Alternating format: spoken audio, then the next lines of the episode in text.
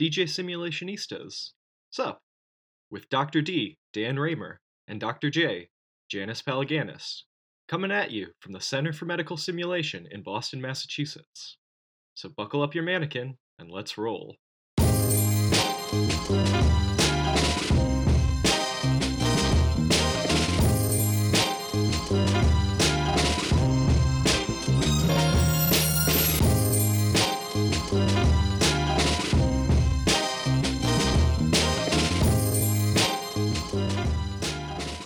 Welcome to DJ Simulationista Sup. You're here with Janice Palaganas and And Dan Raemer. Sup, Janice? Sup, Dan. We have a very special guest. I can see. I love so much. She is my office mate. So proud to say. And she's long been my hero. Roxane Gardner, thank you for joining us. She's the director of our clinical programs. She is an obstetrician gynecologist. She is also the, the senior director of our fellowship program. she is uh, the classy, smart, brainy, beautiful person here at CMS. And she, every year, gets the award for the best dressed. Roxane, thanks for being here. Oh, thank you for that really you. fun introduction. So, Roxane, I know that, you know, I've been with you a long time when you first started working in simulation and you're you're one of the rare people in the world who has dedicated herself to education quite fully. And you had an active career as an obstetrician gynecologist, which now is some occasional clinic work, I believe. Mhm. Tell our listeners, if you would, about that transition, especially what what made you so passionate about education? Oh, wow. I'd have to say I've always been in love with learning. Way back to kindergarten. I just loved going to kindergarten, which is really funny. You know, this is a reflection, spontaneous, but I have to say it, it really goes back to that. I've always just enjoyed learning and being a student and being in class and being with people and being with really good teachers and you know i've had my share of of those who weren't and yet it didn't completely turn me off of learning it just made me search harder for better teachers Were you one of those toddlers who gathered all your friends and played teacher, played school, and you were the teacher? i don't think i can go back to my toddler years but i can say very clearly my memories of being scolded in kindergarten for running around to my colleagues and telling them the answers to questions I'd get in trouble all the time for telling the kids the answers. I was also the kid that never wanted to take a nap because in those days you were you know you were asked to take a nap and I just hated taking naps. I just wanted to be awake. I was afraid I'd miss something. They started threatening me with, "Well, you can't have macaroni and cheese for lunch." And it didn't bother me because I hated macaroni and cheese. but they would threaten me with, "You can't have this, you can't have that." And I'd say, "So what?" I reckon you still hate to take naps. I do. and and that you I do. still hate macaroni and cheese. No, I love macaroni and cheese, especially lobster macaroni and cheese. Yeah, it depends on Uh, what kind of cheese. yeah. But. So, Rox, continue with your change from a full time clinician to a almost full time educator. In some ways, life has really interesting twists and turns, and you have to make lemonade out of lemons. So I would say that I was moving along in a active OBGYN general practice, primarily focused in community health centers and working with a very diverse and vulnerable set of, of women going through childbirth or having GYN problems. And I transitioned from working at the Beth Israel, where I had spent most of my professional life at that point in 99 to the Brigham and joined the obstetrical team there and under the direction, at least from the OB part, of uh, David Acker, who was my one of my leaders when I was at City Hospital uh, as a medical student. So it was really an interesting journey to that point. And in 2000, on uh, tax day, I had a spontaneous tension pneumothorax. It started actually as a, t- as a spontaneous pneumothorax, but then over the next few days, because of course I didn't recognize how sick I was and didn't seek help until it was a tension pneumothorax. uh, anyways, that completely changed my life. So, um, and the reason that particular event, it was the spark that changed my life. But what was really the instigator for changing my life is the the various surgical issues that happened to me in the aftermath of that. So it took a while for my lung to return to full inflation, which was really odd because usually they go back up pretty quickly. And then um, I was doing okay in my recovery, and then my lung started to recollapse, which I knew it could. And the last thing I wanted was another chest tube, and I'd had two already by then, and two at the same time is really no fun. I was home trying to nurse along my collapsed, partially collapsed lung at that point. I started doing all kinds of research online, and I realized that in the UK, they take a, a little bit more of a conservative approach to a recurrent pneumothorax. So I thought, well, you know, I've got some evidence here. I can sort of see how this goes. Anyways, the long and the short of it is that I required uh, a couple of surgeries, and the first surgery gave me some nerve damage in my chest wall. So I was really down and out for a while. So I found some ways to do uh, work online. And I worked with some faculty from the Harvard Medical School who put out a publication, and it was an online uh, educational platform. So I would answer the questions. So ask the doctor. So a question would come in, and I would formulate an answer, and I would uh, do the research, and then come up with with my Sort of response. like the Ann Landers of medicine. Exactly. Exactly. so I was so that kept me sane. That kept me like, you know, okay, I'm relevant. I'm doing something. Out of the blue, I got an email from a good friend of mine who I went to medical school with, Alan Frankel. And Alan Frankel was then he was an anesthesiologist. He was based at Newton Wellesley Hospital. Through an interesting turn of events he experienced in his hospital, he ended up becoming the director of patient safety. And then shortly thereafter, or soon thereafter, he was appointed director of patient safety for all of Partners. So he had a lot of projects going on that are patient safety research related. And that's how I got involved with uh, working with David Bates and began to get to know him and his team that would meet. They would convene on a monthly basis and everyone would talk about their research. So one day, Alan said, You know, I need to go over to the Center for Medical Simulation and talk to Jeff Cooper. Do you want to come along? Um, because by that time I was more ambulatory. And I said, What the heck is the Center for Medical Simulation and who is Jeff Cooper? so he goes, Oh, well, you'll see. He brought me over, and I, that's when I first met your your colleagues. When I was observing what was going on and learning about everything that you'd been doing, I just got insanely jealous because I couldn't believe that in our obstetrical arena we had never had a line of sight towards what was going on at the Center for Medical Simulation and how relevant that would be. I always say to Alan, it's his misfortune that he introduced me to Jeff because I just became so in love with, you know, simulation-based education that I ended up devoting all my energy pretty much towards that and I finished up some of the patient safety projects that I was working with him on, you know, and things went to publication, but at that point I'd pretty much put my hat in the ring for simulation. I remember uh, working with you and your colleague Toni Walzer, Mhm. uh, also an obstetrician who left her practice to do simulation. And uh, you and her and I were the team that worked together to build the first obstetrical simulation courses. exactly. And the thing that struck me about you folks was how much you like to talk about sex. well, I called uh, us, our profession is about sex, the use and abuse of it. That actually was my tagline. Uh-huh. So a couple of potty mouths and I uh, worked together to, to work on OB courses. And then the second thing that struck me was how incredibly frightening it must have been to be an obstetrician because the bad things that happen were beyond my imagination.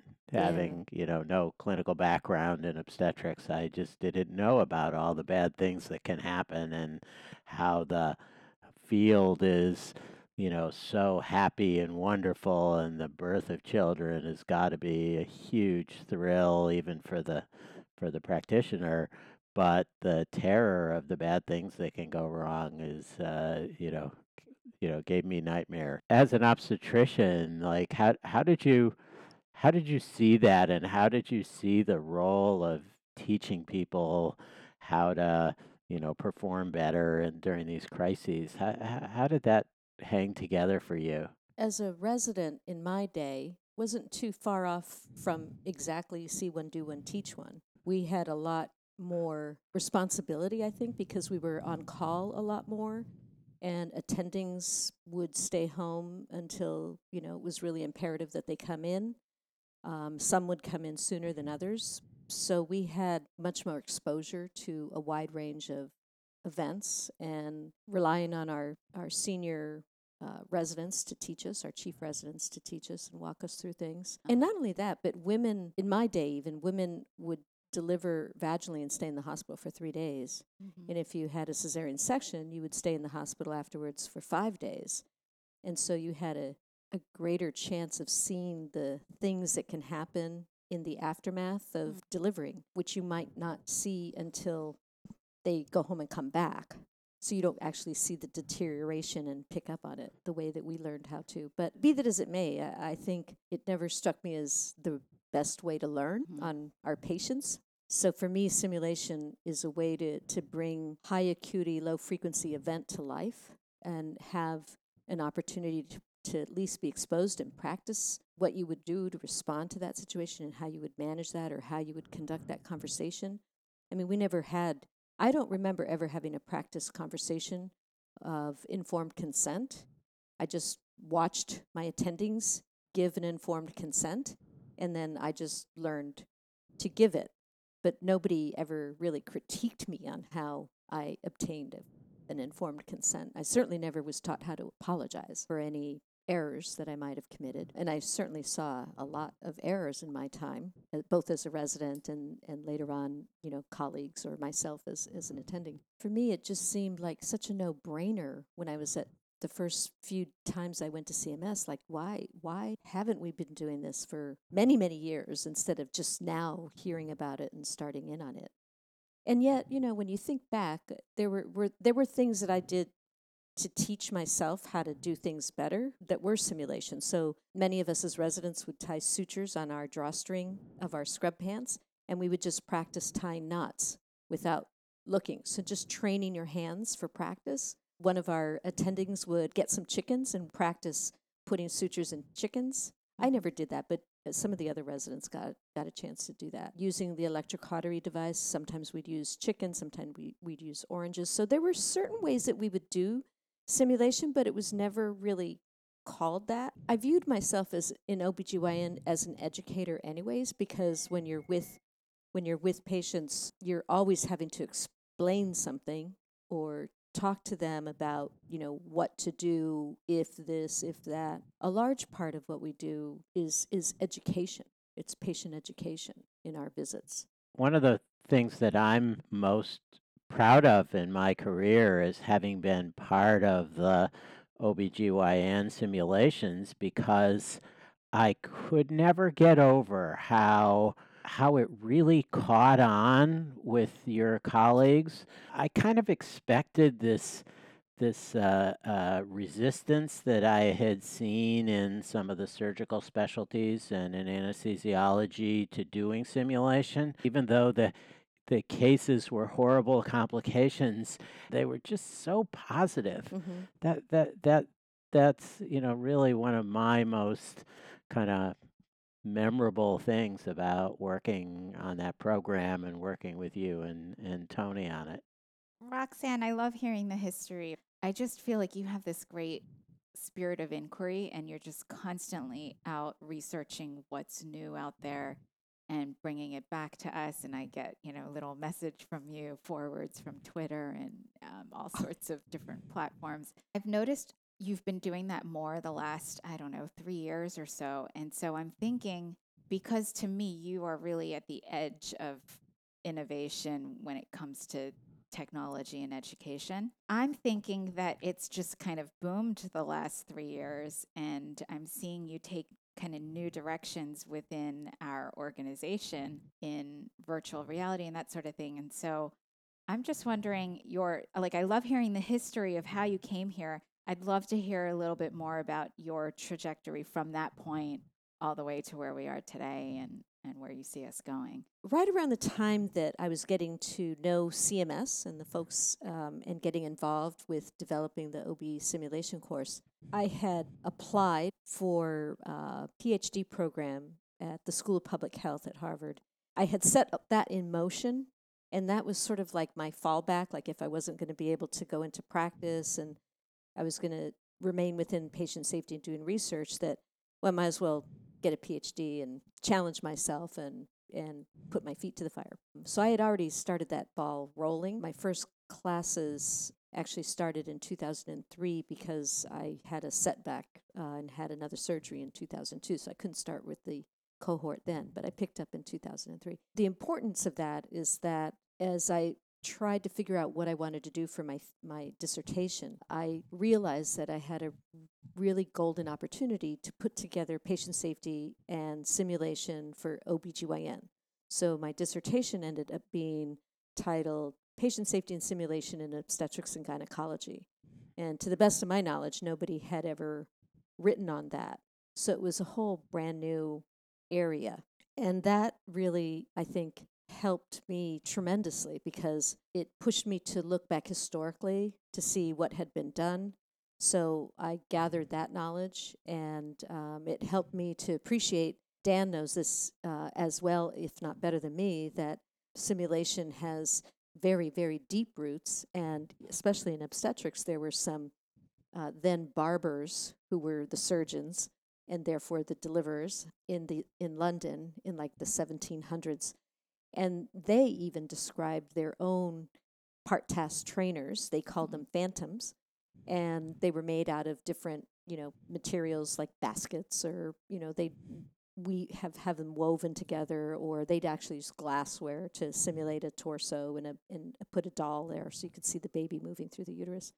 Anyways, and then there was some work in France. Uh, Madame du Coudray, as you know, mm-hmm. Janice, uh, Mary talks about a lot. And she created a whole set of, of part task trainers, as it were, phantoms, that were obstetrical pelvises with babies, gravid, you know, gravid uh, pelvis, and then a whole series of babies that ranged from small fetuses to term size infants and placentas. And she would teach out in the countryside uh, various home birth attendees or home midwives how to manage some of the complications because there was just not enough surgical attendees to rescue women in times of trouble.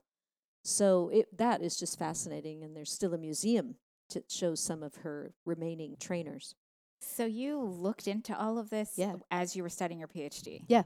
And then and then from there, how did you bring that to simulation and when you do a phd you often are given a choice of writing one big huge opus or or you can uh, write three separate research projects and then have them either published or publishable or have most of them published by the time you, you finish your dissertation. So i chose the three paper route. And so one of my uh, papers was about the history of simulation in OBGYN up to that point. And then the next paper was really revolved around the course that Dan and Toni and I uh, and others at CMS developed on OB crisis resource management. Mm-hmm. And so we had done some surveys of some of the attendees and had gathered uh, information, and we wrote this paper together that was published.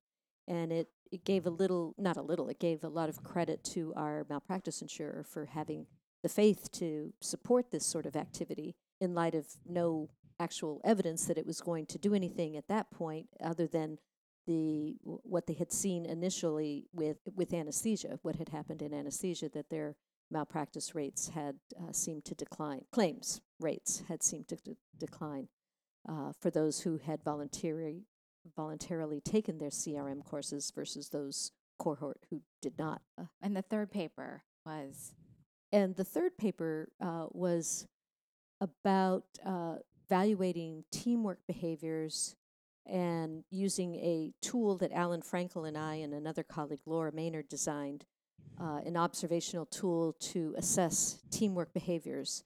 So we took, uh, in, and again, it has a lot to do with the work that I did at, C- at CMS. So we had a particular scenario that we ran in our courses, and it ran over three years. So there were people or participants, learners, who would undertake to manage this specific case. And then I had uh, s- this body of cases, different teams managing the same scenario. And then I recruited some raters. So I learned a little bit about rater training and how important it is to train your raters and to get reliability between the raters. And my colleagues, uh, May P. and Smith and Toni Walzer and Rebecca Minehart, and I were the Raiders, And so I was able to to write about that experience, you know, that that project. So this is so interesting because I feel like we could spend months listening to to to just how you've come to where you've been. And so it sounds like you had this great clinical experience. You've always been this learner. You've had this you've had, you know, a life of clinical experience, realized using that that you can offer better education. And then you go into kind of formal PhD work that that allowed you to really focus and put all your thoughts together. And And um, CMS was my learning lab. and really, I mean, I didn't I didn't lab. realize that. I mean, it all came together. It wasn't something I thought out ahead, uh-huh. but it just just beautifully came together. And so now you're you're heading into this like virtual world and I'm thinking like I I guess I can fill in the gaps between then and now that everything that you've learned is now pushing you into thinking how to apply it forward. Well, into the there's another thing. there's Okay. another step to take. So a few years back, I was asked to take on the role of the director of the Simulation Fellowship and International Scholars Program that we had. Uh-huh. And it wasn't really formalized as such. Jeff Cooper had always had an open mind for having people come and spend time with us. And so I was able to sort of take what he did and, and to have it more formalized. And the first group of people that I had under my wing were from Hong Kong, the Hong Kong Academy of Medicine Fellows. And it was Uh-huh. just boom, boom, boom, boom. There was quite a number of them that I had to take care of. And it struck me that I needed more knowledge, skills, and ability in being an educator of adults more than just everything I had just gathered on the way. I needed more formal training. So I went into the program at MGH IHP, Mass, uh, Mass General Hospital's Institute for Health Professions. They have a master's in health professions education. Yeah. And it was very attractive because it's a two year program. Most of it is online, and there are some face to face experiences that you have over the course of the two years. And fortunately, I got credit for being able to have taken the CMS instructor course in the past, plus the advanced instructor course. Those were added to the credits that I needed for my degree.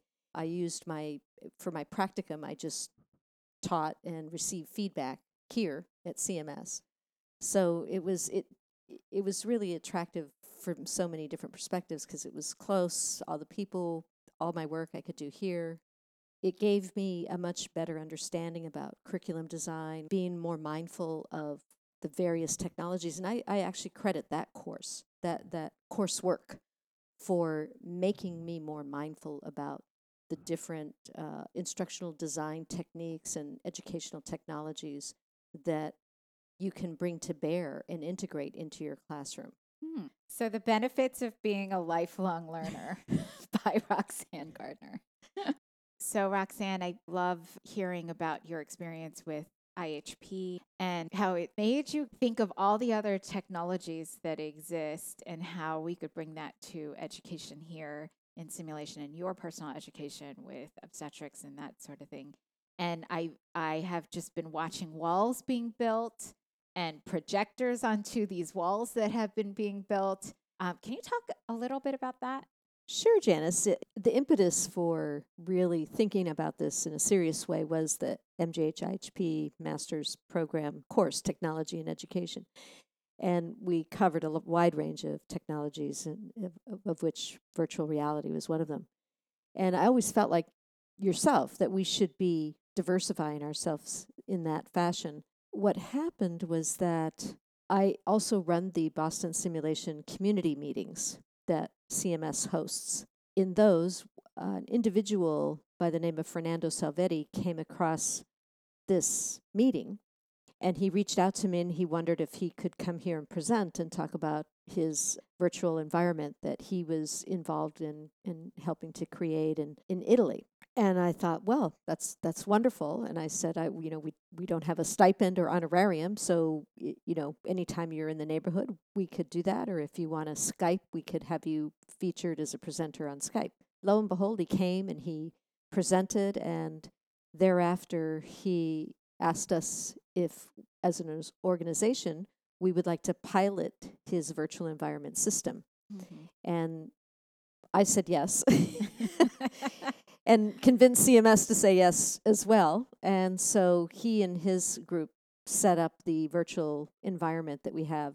So there's two interactive walls where you can actually touch and make things happen, and then a third wall that is more of a screen-based, typical, you know, movie projector type setup.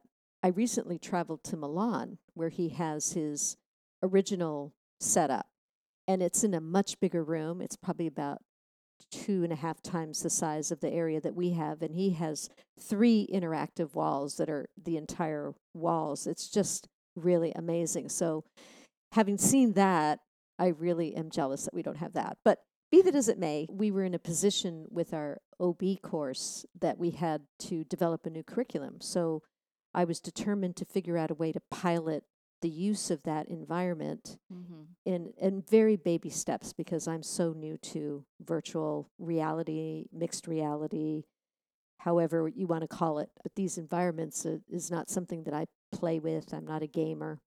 and fortunately, most of my uh, OB colleagues who come here as learners, they're not really big into gaming, and so they've been a, a little timid when coming into the virtual reality environment. But the way I've incorporated it is, is I've positioned it as a a way for uh, one to do some mastery learning, deliberate practice activities.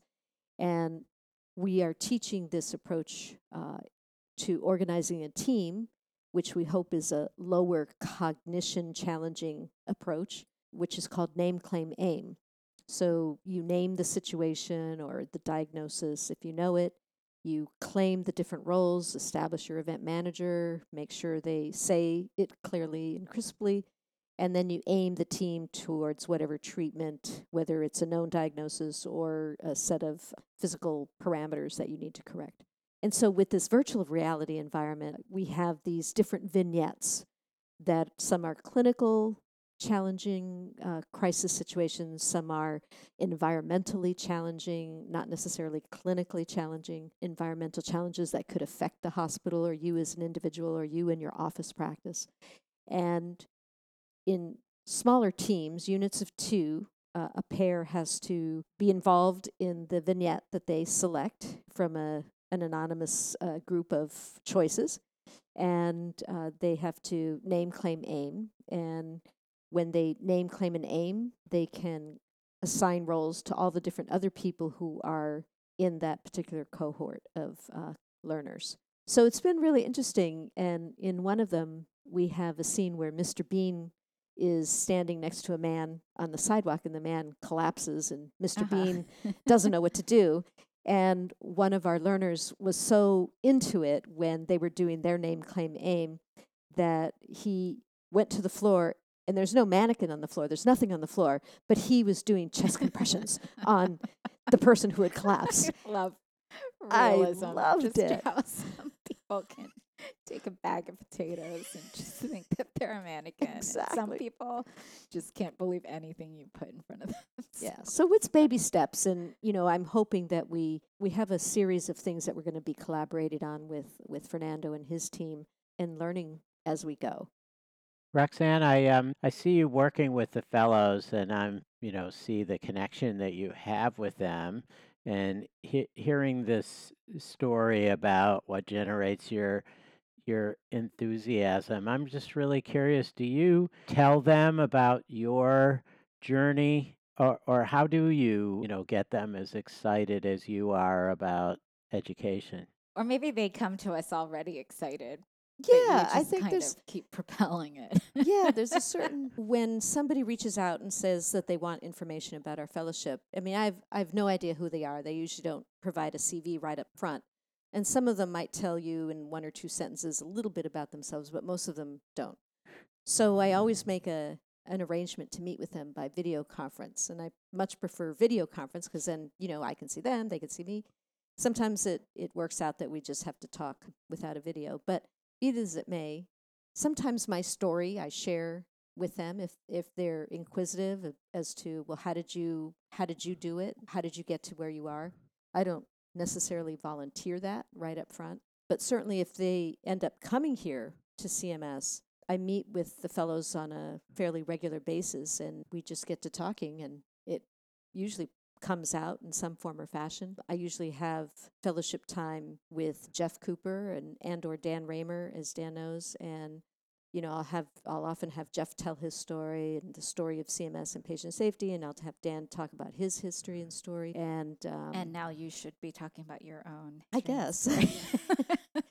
I don't make it a point of sharing my story, That's but such a it, good one, it it probably comes out more often than not. I love being with the fellows. I think I owe them as uh, as a representative of CMS to ensure that they are having the best of experiences here, that they can garner the wealth of information and knowledge from all of the different faculty members and from experiences that we can provide or share with them in our various institutions. So, you know, Dan often leads the MGH OR teamwork course, and I love to have the fellows uh, go with them, either onesie by onesies or twosies, to help um, Dan run the course or to to watch him debrief or co-debrief if they're you know have gotten to that point where they're confident. I take them over to to Stratus at uh, the Brigham, get them involved with OB drills if that's appropriate or and the timing is right. And I think Damien now, Damien Shield, who's our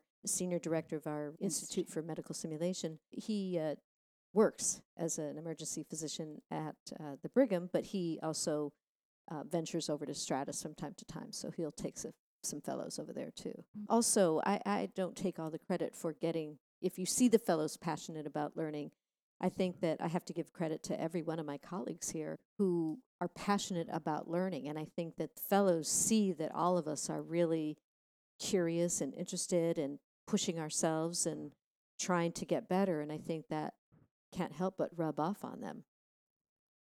I what I really love about hearing your story is, you know, how it can apply to our listeners. Is I think you're highlighting some pieces of the puzzle for me as to, you know, how do you become this lifelong learner and, and contribute to the field of simulation? And it's it's starting off just loving education and learning. And I think everyone that's in this field has that. Yeah. The second thing is you're using all of your past experience and applying it and developing things based on your past and current experience because you still work clinically. The third is I think you position yourself to be in to be doing work that forces you to get to know what's out there, like your PhD and um, what you did with IHP, and also being a a director of fellows we get people from all over the world that are focused on totally different things and we learn from them too mm-hmm.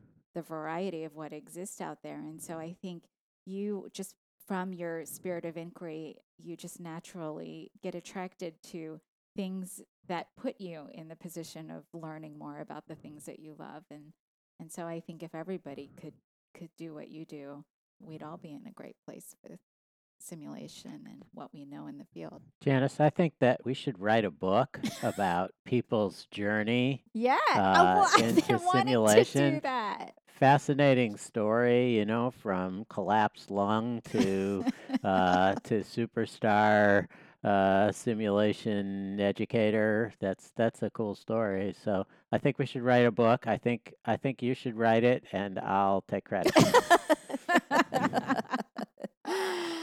Uh, I think there's probably a lot of stories like that that maybe not involved a collapsed lung, but some kind of crazy, quirky turn in life. There's no question that uh, uh, there are lots of you know interesting transition i- into what you know is a fairly new young field Mhm. with lots of a breadth to it that you know you can approach as a clinician as an educator as a patient safety person as a, mm, someone who likes to play with dolls Mhm. uh, it just really uh, really really wide variety Yeah. well, thank you, Roxane, so much thanks for for uh, for speaking with us and inspiring uh, us and our listeners. Hopefully, yeah. Okay. Well, thank you for being yourselves and for inspiring me and being my role models. So, Lifelong learner, Roxane Amen. Gardner, rock star. DJ Simulationistas, Sup? is brought to you by the Center for Medical Simulation. Find out more about CMS and learn about our simulation instructor training and course offerings at www.harvardmedsim.org. Thanks so much for listening, and we'll see you next time.